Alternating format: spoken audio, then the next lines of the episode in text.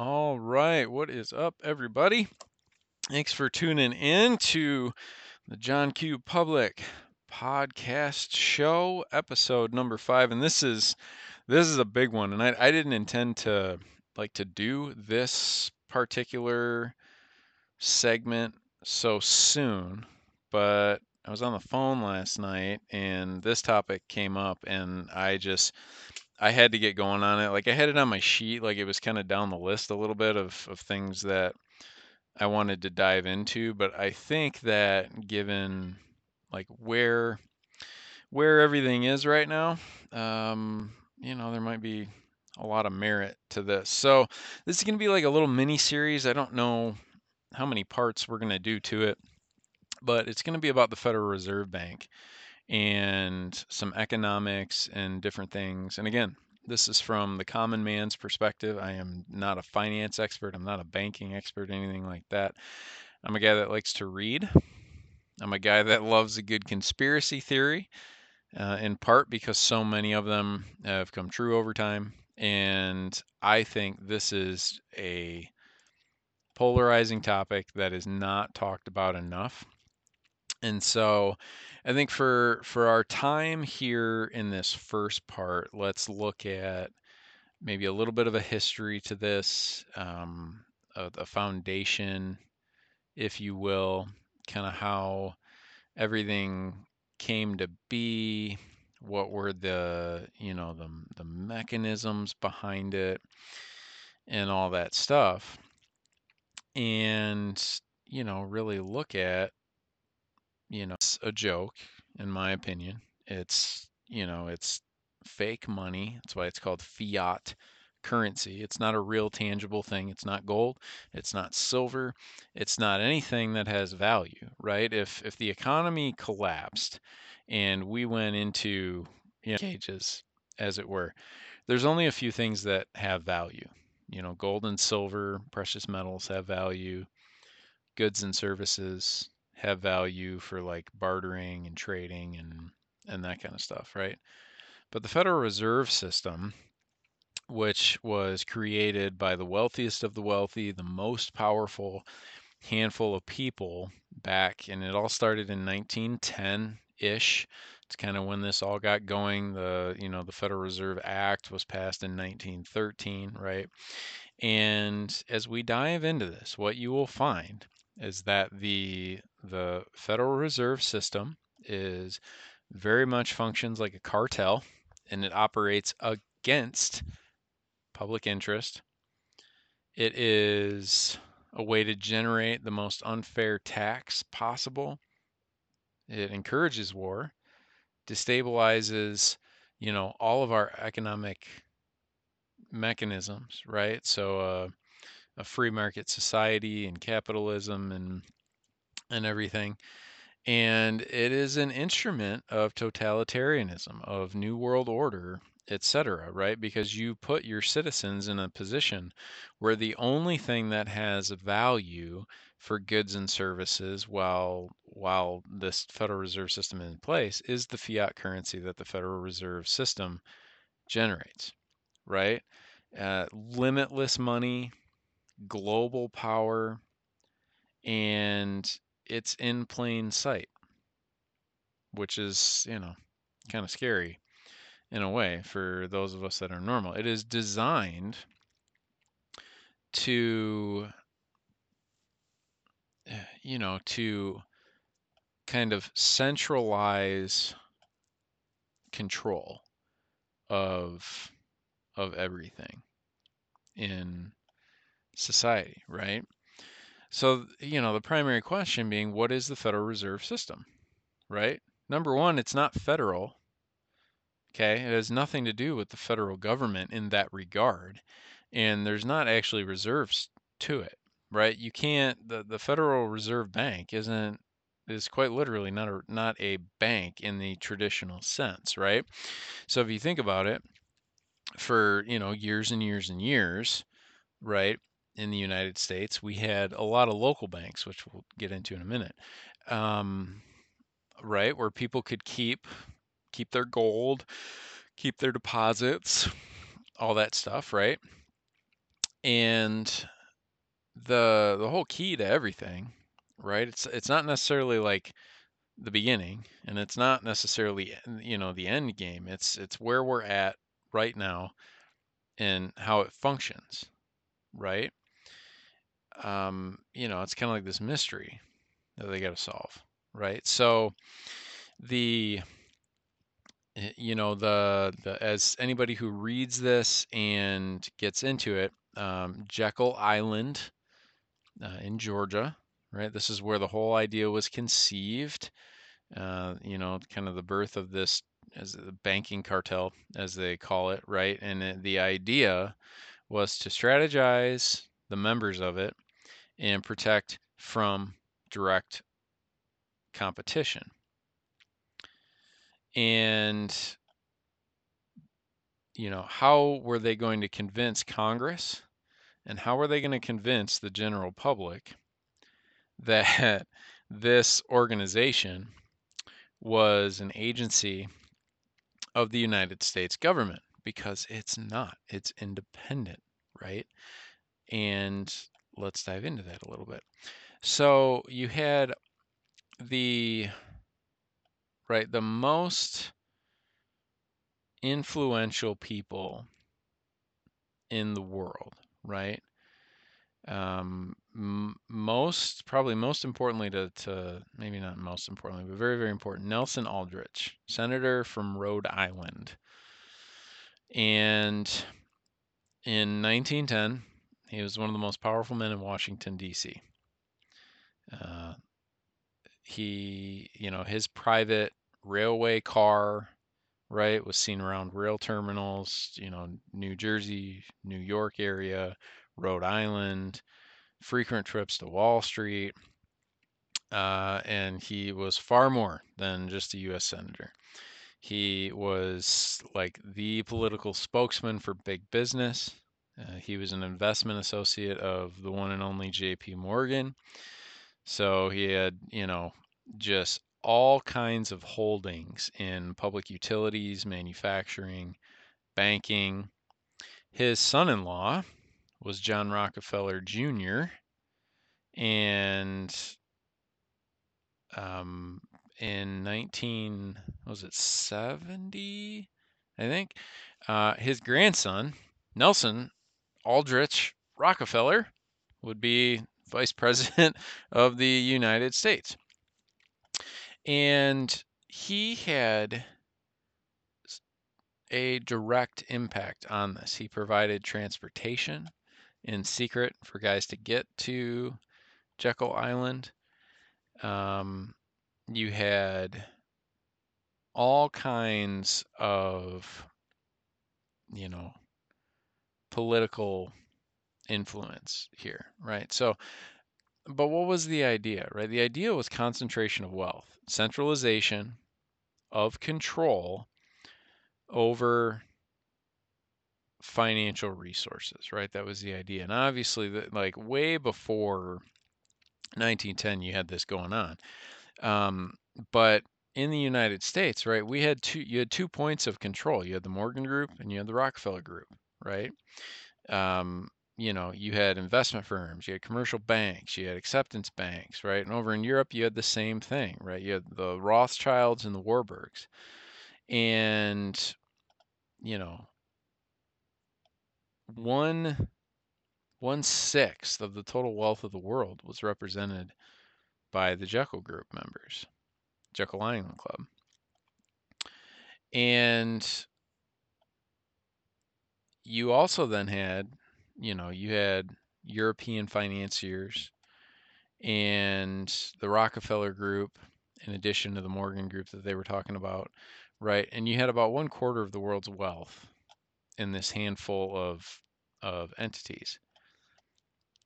So when in 1913, the year that the Federal Reserve Act became law, uh, there was a subcommittee of the House Committee on Currency and Banking, and the chairman at the time was Arsene Pujo of Louisiana. And they the subcommittee was doing an investigation in the concentration of financial power in the United States. And Pujo was a spokesman for oil interests, part of the very entities who were under investigation. And Pujo did everything he could to sabotage the hearings. But in spite of those efforts, there was a very damning report that came out. And let me read a little bit from this here. Okay. And let's go with me for a minute here. So, under our system of issuing and distributing corporate securities, investing public does not buy directly from the corporation. Securities travel from the issuing house through middlemen to the investor. It's only the great banks or bankers with access to the mainsprings of the concentrated resources made up of other people's money in the banks, trust companies, and life insurance companies, and with control of the machinery for creating markets, distributing securities, who've had the power to underwrite or guarantee the sale of large scale security issues. The men who, through their control over the funds of our railroad and industrial companies, are able to direct where such funds shall be kept, and thus to create these great reservoirs of the people's money, are the ones who are in a position to tap those reservoirs for the ventures in which they are interested and to prevent their being tapped for purposes which they do not approve. When we consider also in this connection that into these reservoirs of money and credit there flow a large part of the reservoirs of the banks of the country, they are also the agents and correspondents of the out of town banks in the loaning of their surplus funds and the only public money market of the country and that a small group of men and their partners and associates have now further strengthened their hold upon the resources of these institutions by acquiring large stock holdings therein, by representation on their boards, through valuable patronage, we begin to realize something in the extent to which this practical and effective domination control over our greatest financial, railroad, and industrial corporations has developed, largely within the past five years, and that it is fraught with peril to the welfare of the country. So you can see what the idea was here, and it be it was in plain sight. They did this right in front of our eyes. So you know, it's one of the things that we think about here, right? Of the purpose of the meeting on Jekyll Island was not not hunting ducks as they called it. It was to come to an agreement on the operational methods, uh, the structure of uh, of an official banking cartel. And the goal of the cartel, which is true like of any cartel, drugs or otherwise, you want to maximize profits and you want to minimize competition between members, thus making it difficult for new competitors to enter the field. And you can then utilize the policing power of government to enforce the cartel agreement, right? The purpose and actual outcome of the meeting was to create a design right? Layout, blueprint, whatever you want to call it, for the Federal Reserve System. Okay. And this has been confirmed over time, right? Many times. And essentially, this was like just, this was like a, a party of the nation's greatest bankers coming together and you know sneaking into uh, you know the private piece of real estate to, you know, have this expedition of control of finance.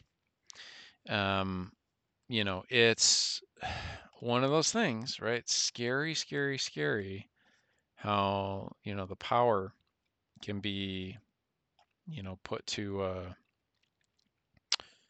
you know, put to use in this instance here, right? So, um, you know the the structure then being with this right so you've got all these independent businesses right they join together they're going to coordinate their efforts for production pricing you know market all that stuff right they want to reduce competition right? It's accomplished through only one thing shared monopoly over the industry, right? And you force the public then to pay higher prices for goods or services, which in a free enterprise world would be a lot lower for people. Think about what's happening right now with inflation and other things, right? And inflation is cyclical based on, you know, spending. But so you had Morgan, Rockefeller, Rothschild, Warburg, Kuhn Loeb.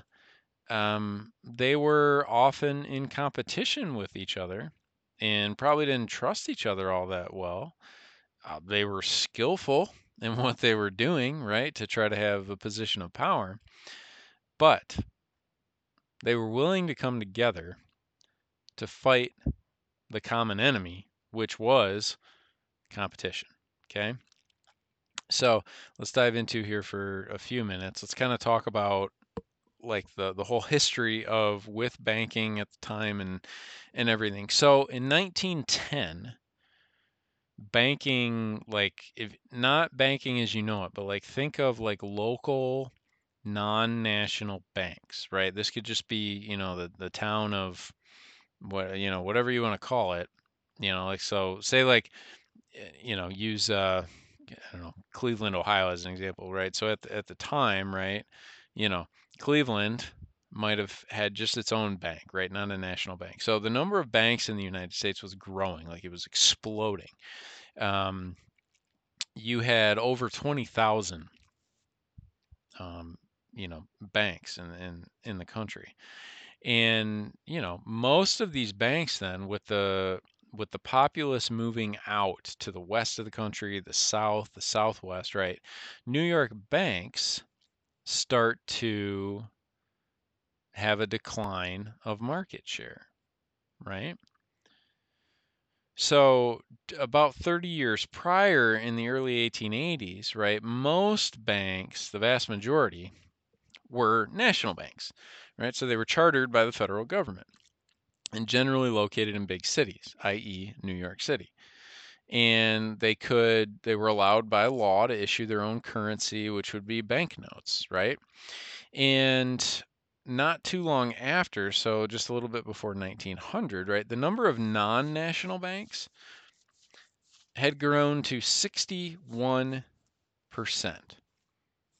and held 54% of the country's total banking deposits.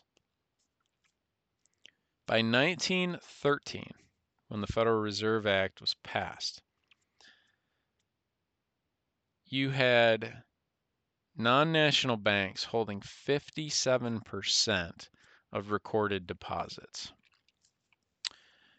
In the eyes of the banking cartel, the Jekyll Island folks, uh, that's a bad trend, right? If you're Morgan and others, right, you're looking at this and you're like, this, uh, this could be catastrophic for us if it keeps going that way, right?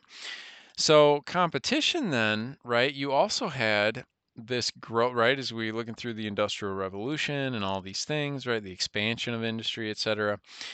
Um, you also were there was this level of competition against Morgan and others that uh, you know people weren't they weren't borrowing capital as much. They were financing via profits. And you know, this was a function of you had free markets interest rates, which were, you know, they were good, right? So you had this balance between debt and they call it thrift, right? Rates were low enough, right? You could attract, you know, really legitimate buyers who were confident of their business ventures, right? And confident of the ability to repay. But you had them high enough that you would discourage frivolous stuff, right? Or maybe some uh, you know, somebody's got this new business venture that's really risky or, or whatever it was. So the balance between debt and thrift, right? It was the result of a limited money supply, right? A bank could create a loan in excess of, of their actual deposits, right? So we talk about getting into fractional reserve banking. But there was a limit to that, right? And the limit was determined by the amount of precious metal, i.e., gold, that they held. So between 1900 and 1910, 70% of the funding that you had for American corporate growth, right, it was generated internally, making it increasingly like more and more independent of actual banks. And you had even even the Fed, federal government, was becoming quote unquote thrifty, had a growing stockpile of gold, right? And it was buying back or getting back uh, the the greenbacks, which were issued during Civil War, and reducing the national debt. And the bankers had also one more thing that they wanted to put a stop to. Um, these bankers wanted to intervene and they wanted to bend the balance of interest rates down to favor people taking on debt. And the only way to do this was the money supply had to be disconnected from gold and the gold standard to be able to be made more plentiful, or as it gets described, elastic, which is if think about this. So you got rubber band, or you've got anything elastic, right? You could kind of use like if you watch them make um, like hard candy and stuff, you've got right. So the the the you know the the composition of hard candy when it comes out, it's really hot and it's very stretchy, stretchy, stretchy, stretchy, and you can get so much out of it. Uh, the idea here was creating right this Federal Reserve Bank, which is fiat currency. They don't have to have gold or anything like that, right? So they can leverage infinite amount of currency and the other thing that they needed to eliminate, and this will be the last thing we get into here, uh, the the biggest threat. It wasn't from rival banks. It wasn't from private capital. It was from the general public and their ability to withdraw funds or what we would know as a quote unquote run on the bank. Right? So when a bank accepts a customer's deposit, right, and they return and give you, you know, what your balance is, right? So the the balance then is is a promise to pay back the deposit anytime you would want, right? You could put a thousand dollars in the bank come back the next day and your assumption right your interpretation is that you can go get that thousand dollars if you need it the next day so you can look at it as well right when another customer borrows money from the bank that person is also given an account balance which usually is withdrawn immediately to satisfy the purpose of the loan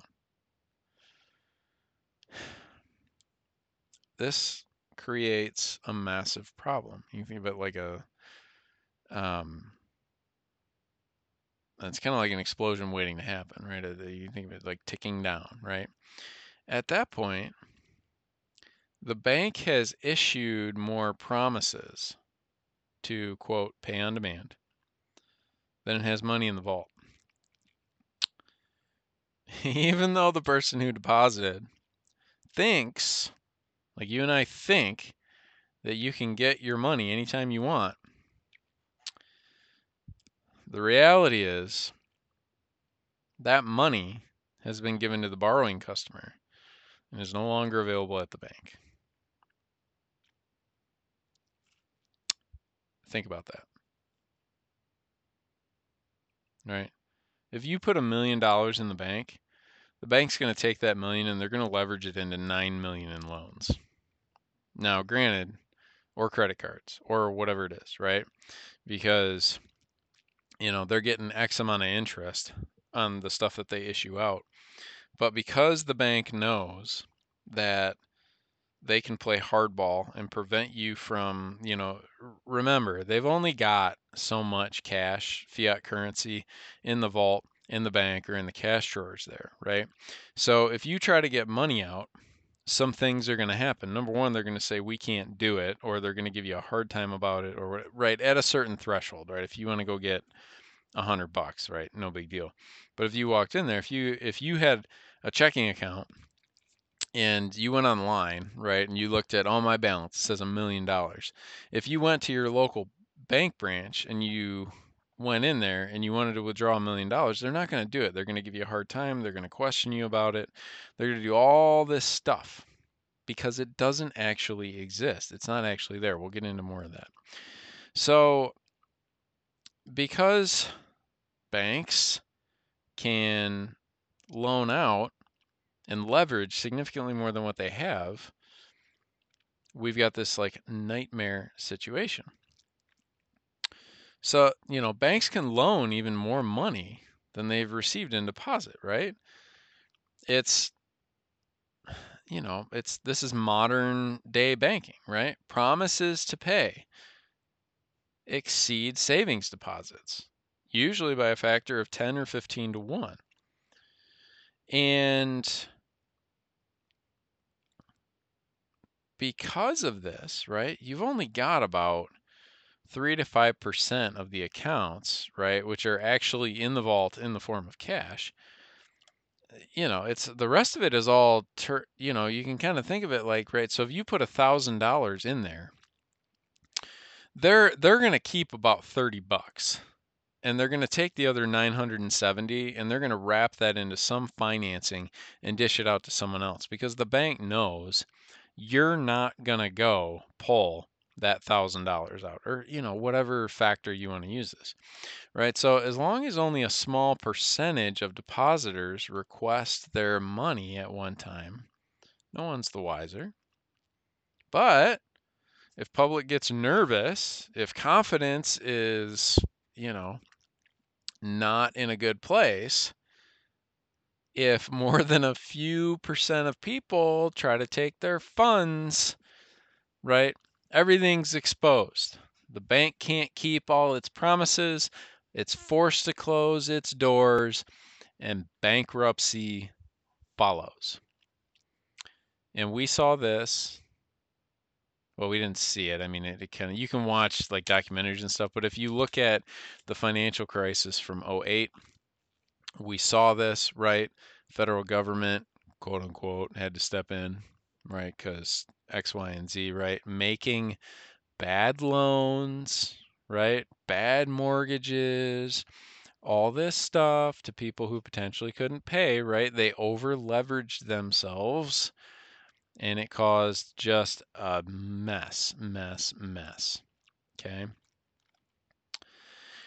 And the, you know, the same result could happen eh, even without like the, the, the like the run on the bank, right? So instead of withdrawing their funds at the bank, what if they simply wrote checks to purchase stuff? Okay, so you write a check, right? So the perp- the person who got the check, right? They'll take it to a bank for deposit. If the bank happened to be the same one from which the check was drawn, then everything was good, right? Because it was not necessarily to move any real money from the bank vault. It's just on a ledger. But what if they take it to another bank? It was quickly passed back to the issuing bank, and settlement was demanded between banks, right? But, you know, if Bank A is demanding payment from Bank B, Bank B is also clearing checks and demanding payment from Bank A. So as long as the money flow in both directions is equal, right, everything can be handled with just bookkeeping. It's just numbers on a spreadsheet. But if it's not equal, one of the banks actually has to send physical money to the other to make up the difference. If the amount of money required exceeds that very few percentage points of total deposits, it's almost like the same as a run on a bank from individuals, right? And we get this currency drain thing. All right, so that's enough for today. Uh, we'll dive into you know maybe a little bit more history, how this is all working, and everything, um, and you know kind of start moving forward. Again, I don't know how long this series is going to be, um, but my gosh, I I hope this is entertaining. I hope this is informational. Like I said, you can do research. Everything that I'm talking about here is it's it's available information. You can go find it. A lot of it is, you know, money mechanics. Again, I'm not a finance expert by any means. I'm just a guy that likes to read, likes to try to stay informed about how things work. And maybe this will be, you know, eye-opening and and all that fun stuff. But anyway, thanks for listening and we will catch you again on the next episode of the John Q Public podcast. Take care.